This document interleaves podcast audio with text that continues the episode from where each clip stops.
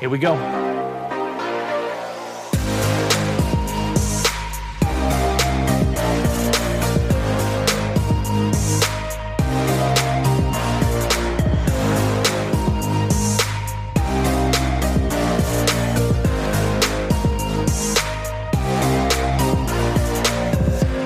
Hey there, folks. This is your host, Cameron Ivy of Privacy Please, and thank you so much for tuning in each and every week. If this is your first time, welcome to the show. Tell your friends about it if you like it. If you don't, let's just pretend you didn't listen to it. Thanks again for coming in, and we hope you enjoy the show.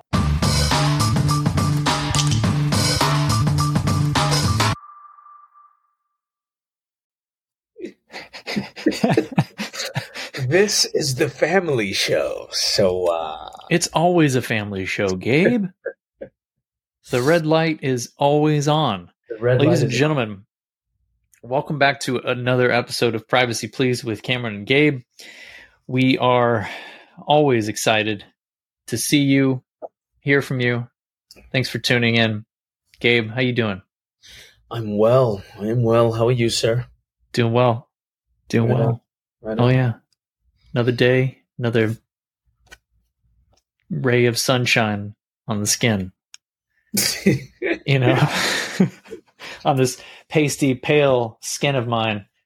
I try to get a little sun, you know, a little little vitamin D. See, I'm the exact opposite. I run from the sun. The sun I usually do. It's life and it takes it. The sun is not your friend. The sun is well, not your friend. well, the sun runs from me. I'm so white when I take my shirt off outside. So beat that. Wow. So, so hot Much topic like here. the sun, every every 365 days comes a revolution of of this topic. Oh yeah, ransomware. Why is it still such a thing? Why is it a a- such a big thing now? Obviously, over the last few years with the COVID and all those things, it's been an uptick. But you know, the overall cost of recovering from a ransomware incident is increasing. Um, I know you wrote an article on this. Let's let's dive into this a little bit. So here's what here's what our listeners should be asking themselves: like, really, we still talking about ransomware? Um, that article is is somewhat unpublished, as the case may be. I, I just wrote up some notes on the the Verizon data breach investigative report. In fact, that's uh, that's really the at the heart of this topic. Is this year's 2023 DBIR is out. It is as it always is every year It is it is it is mandatory reading in this industry. For those of you folks that spend more of your time in the privacy world than in the security side of the world um, i think it's it's very useful for you to to get yourself acclimated with this document also on a yearly basis. Because what it points to are kind of what are the mechanisms and what are the trends in how um, privacy is being violated uh, digitally, right? By by bad actors. Like this is the how. This is the how. A lot of times we talk about the mishandling of, of, of data and the processing on that side, but but ransomware. But that's that's like that's it's all over the report again. It's all over the report now. It's like sure, but there's some, a lot of interesting things about it in the report. It's and for what it's worth, the the soothsayer himself had had commented that he thought ransomware was going to just become so ubiquitous this you know this year like it, we were just going to see it like everywhere. And there was Right. some other there was some other grandiose statements made about ransomware there too.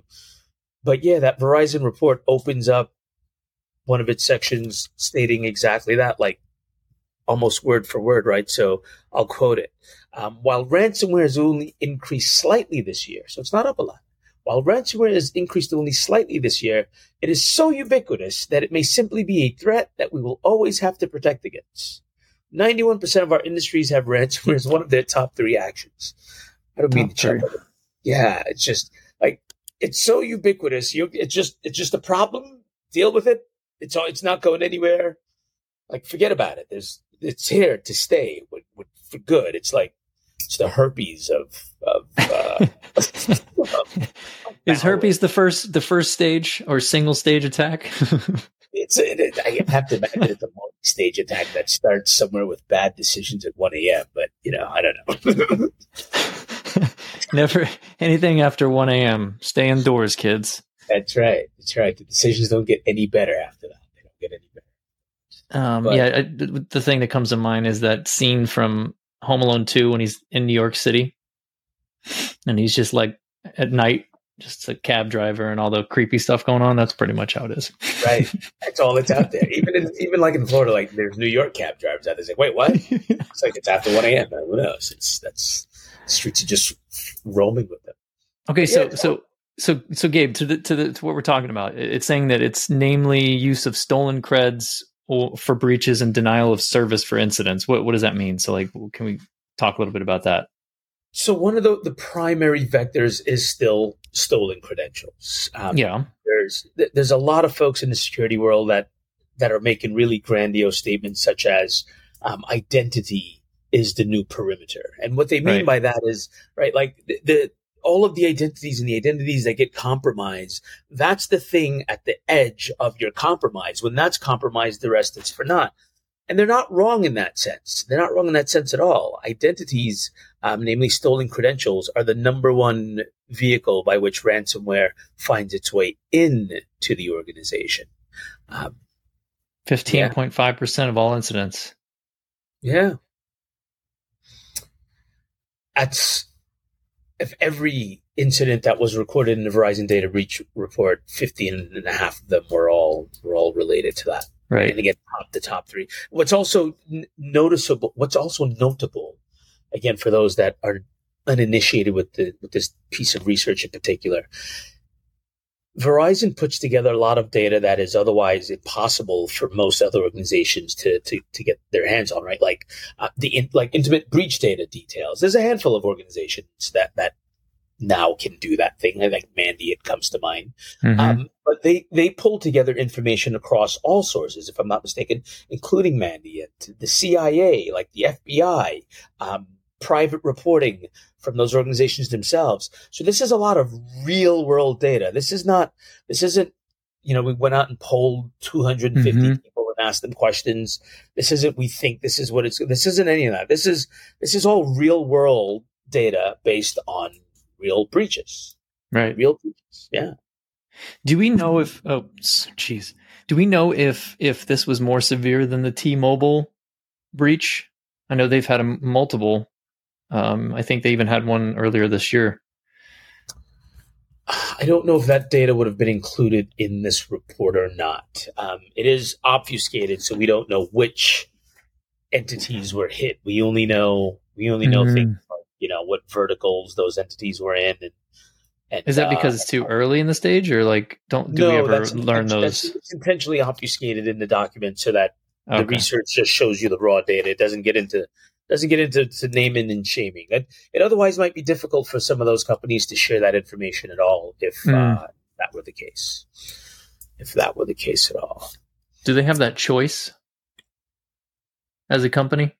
I think by default, and I'm speaking a little out of turn here. There is there is a in the report.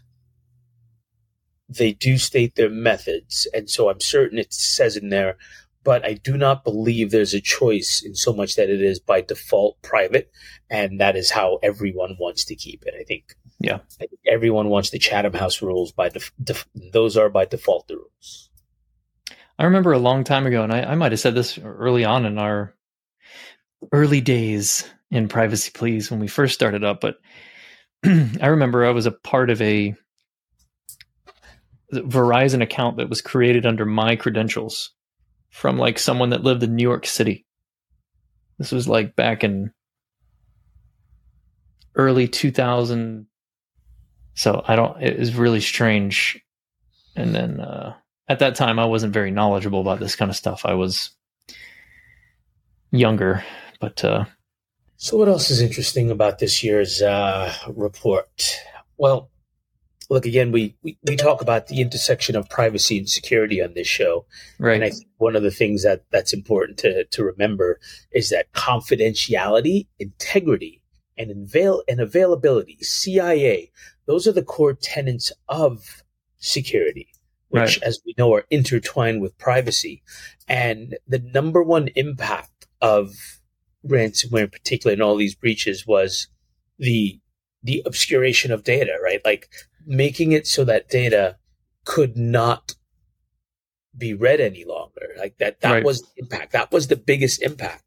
Um, and we saw everything in re- in the real world from patients suing hospitals, com- trying to compel them to pay the ransom so they can get access back to their data, which is just you know wild, really. Um, like suing your hospital, trying to force them to pay a ransom so that they can get your data back. Um, but that's that's the biggest impact, right? That that impact was much larger than the loss of data, uh, and you know that trend when it kind of crossed over just skyrocketed upwards, which is which is again another fascinating observation that they're able to make from from this raw data that they have. Yeah. I'm just looking at this chart. Was this chart from the actual report itself? Yes, yes. We should post. We should post. Uh, well, we'll post a link to the the full document. Mm-hmm. But this chart in particular that shows that that obscuration of data versus loss becoming the the primary the primary impact, right? So availability of data has pretty much become the primary impact of ransomware, not just simply the loss of data. So what do we see? We continue to see evolutions. Like even those things are evolutions. There's so much evolution in in this one attack vector. This one attack vector that that just threatens all of our data. It's if it isn't already a, a uh, if there isn't already a master's class that that gets taught just on the specifics of ransomware, I'd be so darn surprised. But uh, it is fascinating. Some of the other evolutions, the overall ransom itself has been lowered. Attackers are charging less. They've lowered their fees. The, the price of the ransom has gone down. Is that because people aren't paying them? you know, it's it's a little bit of the opposite. There were a lot of payments. It, it became a lucrative business. There's a lot of competition, and with competition comes cheaper prices. Oh, the irony there. Oh, so the there's there's competition and lowering the prices for hacking people's data because others are doing it as well and charging trying to charge less to get to sell it. It's funny. that is It funny. is honestly, it, it was genuinely just one of the reasons. Um, there seems to be a number of reasons associated with the, the the cost going down, but the ubiquity of it has has definitely played into that quite a bit. Um, there is everything from people have also gotten better and recovering from ransomware attacks too, right? Like they've gotten better at isolating it, shutting things down, and and having backups, and you know Yeah. they, they've gotten they've gotten better. Like ransomware's been smacking us around for years, and we've rightfully responded as as an industry. We've and people have gotten better. So you know the the price has gone down, but but what's also happened as well is the cost to recover seems to have gone way up, right? And so while that that median cost has kind of doubled to about twenty six thousand, you know, based on what the report says, and the range of expected losses, you know, Mhm. continues to sit around like one to two point five million, right? Like that's that's a lot of money to recover. That's a lot of money to recover between one and two point five million. Yeah, it's You know, a and I'll lot. quote, I'll quote the report, putting that upper bound in scarier territory if you are a small business. That's directly from the report. Gosh. So they're charging you less, but it's costing more to recover from the damage. That doesn't sound like a bargain at all. That sounds Even if the ransom amounts are lower. Yeah, it sounds like it's yeah, it sounds like you're just paying you're just paying a different person now. So so the company size of ransom victims ransomware victims is trending down is what you're saying. so it's pushing downwards, not trending downwards. It so what is it what do you mean? Like the So- size of the company? Yeah, the size of the company. So it is. So they're hitting everything. Anyone. There, there it is. Yeah. That's the answer. They're hitting everything. It's Yeah. because because they're willing to take a ten thousand dollar ransom, right? Like they're willing Yeah. to take. Yeah, so they'll, they'll go get everything. They'll go get anything. They'll get a $1 million ransom or a $10,000 ransom. They'll take it all. And again, for the little guy, it's hard to recover. Even if you pay the 10 grand, it's hard to recover from the damage. But for the bigger Yeah. guys, it's still hard. It doesn't matter. It's just, it's become more expensive. The upper bounds of that recovery range were 2.5 million. That's, that's a lot to recover from, no matter what size your organization is. If that's just the price tag to recover from that, it's problematic.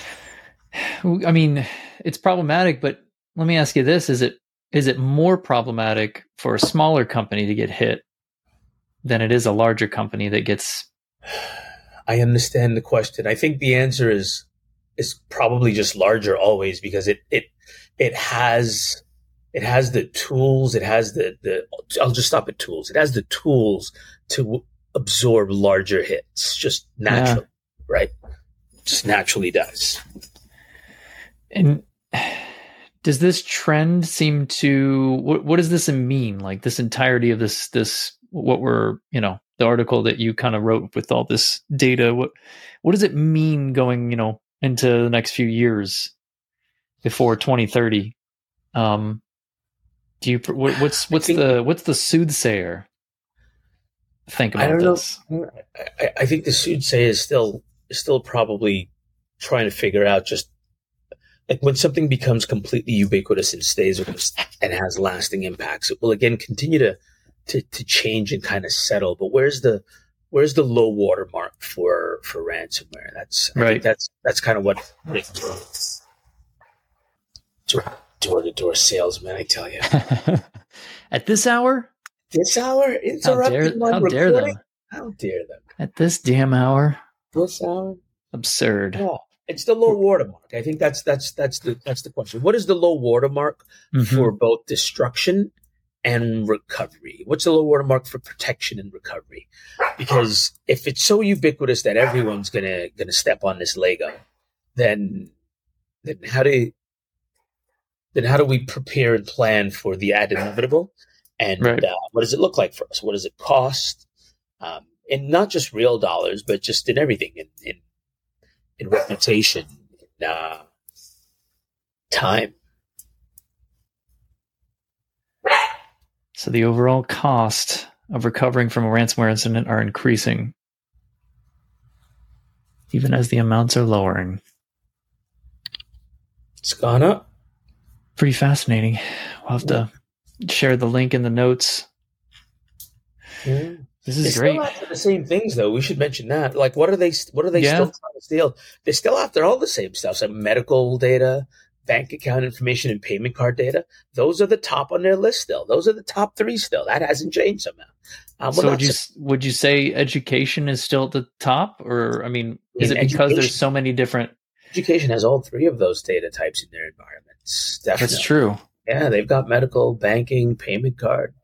Yeah, which makes sense. I mean, the amount of student data. There's so many, so many students in higher ed. one of the the earlier verticals to really take PCI uh, seriously as an entire industry on themselves, which was good, which was very good to see.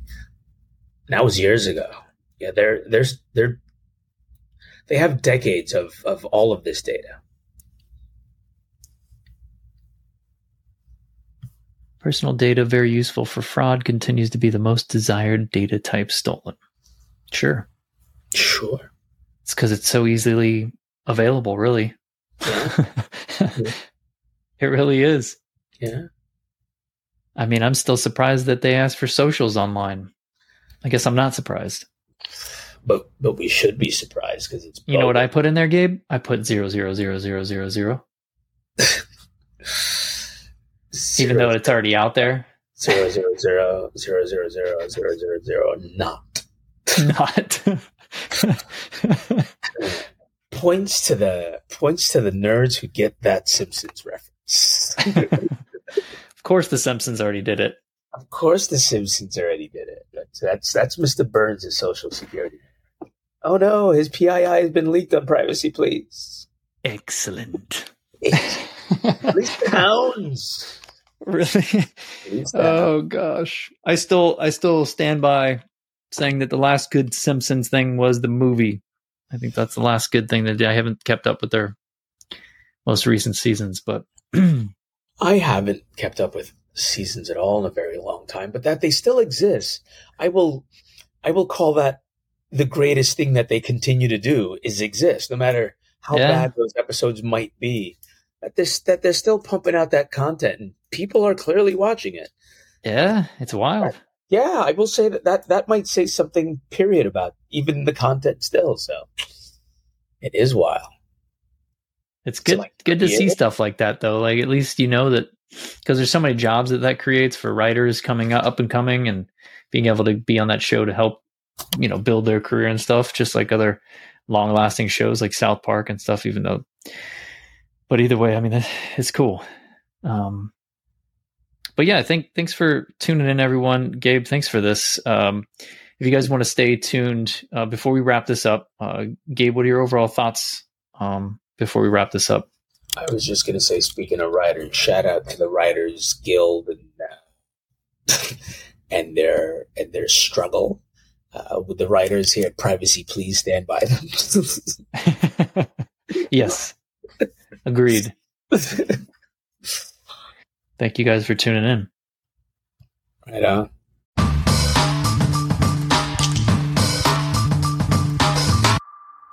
Hey, you guys made it all the way to the end. Thanks for listening. Again, if this is your first time, we really appreciate the support and everyone that's always been around since the beginning. We love you guys. Keep supporting Privacy, please, and we'll always have new content each and every week. Cameron Ivy, over and out.